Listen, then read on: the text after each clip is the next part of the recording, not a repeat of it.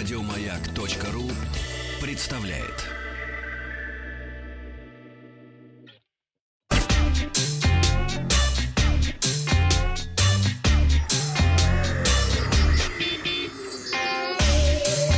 Страна транзистория. Добрый день, впереди нас ожидает пятничный обзор, но сначала посмотрим на вчерашнее голосование. А Я напомню, что компания Mail.ru выпустила умную колонку «Капсула», и я вас спросил, что вы думаете об этой колонке? Большинство наших слушателей ответило, что на сегодняшний момент смысла в умных колонках нет.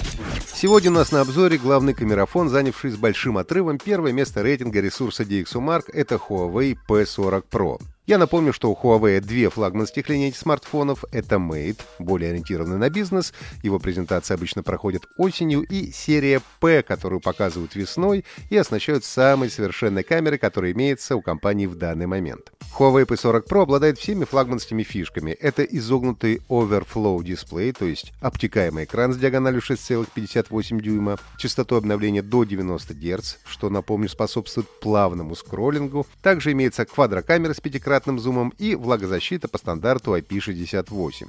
Разумеется, смартфон работает на мощном процессоре Kirin 995G, который хоть и не самый быстрый среди флагманов сегодня, но запаса хватает, чтобы запускать с высокой кадровой частотой любые современные игры и не тормозить в приложениях. Комплект поставки довольно скромный. Это сам смартфон, кабель зарядки, проводные наушники, быстрая проводная зарядка и силиконовый чехол, который на первое время может защитить смартфон, пока вы не подберете себе что-то более яркое и красивое. В России Huawei P40 Pro представлен в трех цветах – синий, черный и серебристый. В официальном магазине компании я обнаружил только два последних, а мне на тест приехал как раз синий экземпляр с глянцевой задней крышкой, который, конечно, собирает на себя отпечатки пальцев, но зато переливается и в целом красиво выглядит. При этом цвет достаточно сдержанный, что подчеркивает премиальность смартфона, так что пусть яркие цвета останутся для молодежных моделей. Когда берешь смартфон в руку, то он не кажется большим, как раз за счет обтекаемого экрана, разве что блок основной камеры ощущается достаточно массивным. Но там-то как раз и спрятаны все технологии, включая перископический модуль, а, который позволили P40 Pro стать камерафоном номер один. Также взгляд цепляется за довольно большую двойную фронтальную камеру, вписанную в экран. Что-то подобное мы видели в Samsung Galaxy S10 Plus. В камере расположен инфракрасный сенсор, который нужен для корректной работы распознавания пользователя по лицу, что теперь можно делать и в темноте. Есть и сканер отпечатков пальцев, встроенный в экран. Надо отметить, что компания сделала большую работу над ошибками. Работает он гораздо быстрее и точнее, чем в предыдущей модели, да и процент ложных срабатываний очень низкий. Все нужные кнопки находятся на своих местах, даже вернули физическую клавишу громкости, которой не было в Mate 30 Pro, и мне ее, честно говоря, очень не хватало. Давайте посмотрим на фото возможности Huawei P40 Pro. Основные изменения по сравнению с предыдущей моделью коснулись главной камеры, получившей сенсор Ultra Vision разрешением в 50 мегапикселей.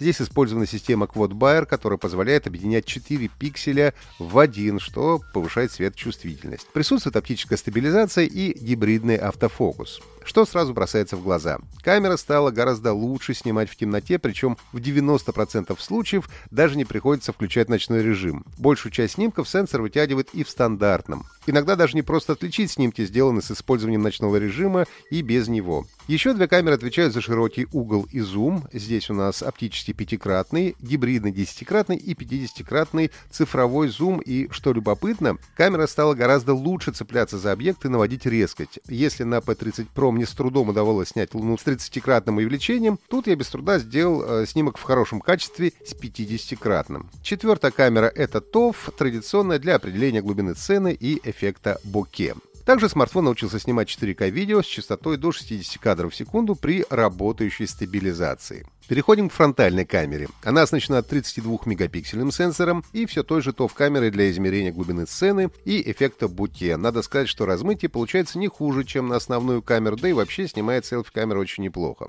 Ну и теперь о грустном. Как и на всех последних смартфонов компании, нет сервисов Google, которые, напомню, исчезли после санкций Америки к компании Huawei. Но давайте смотреть позитивно. Магазин App Gallery, который Huawei активно развивает, стал гораздо лучше, чем, скажем, еще полгода назад. Сейчас без труда можно поставить приложение Facebook, ВКонтакте, Одноклассники, TikTok, WhatsApp, Viber, Zoom, большинство приложений банков и мобильных операторов, практически все приложения Яндекса, включая карты, госуслуги, Почта России и многое другое. Кроме того, многие приложения можно ставить, скачивая APK-файлы. Так что если вы не являетесь ярым фанатом Google карты или почты Gmail, то без Google вполне можно прожить. Правда, придется смириться с отсутствием бесконтактной оплаты и приложения YouTube. Huawei P40 Pro получился эволюционным продолжением линейки, работа над ошибками проведена и, как результат, первое место рейтинга среди мобильных камер. В первую очередь, новый флагман Huawei будет интересен тем, кто ценит качество фото и видеосъемки. Лучше аппарата на сегодняшний день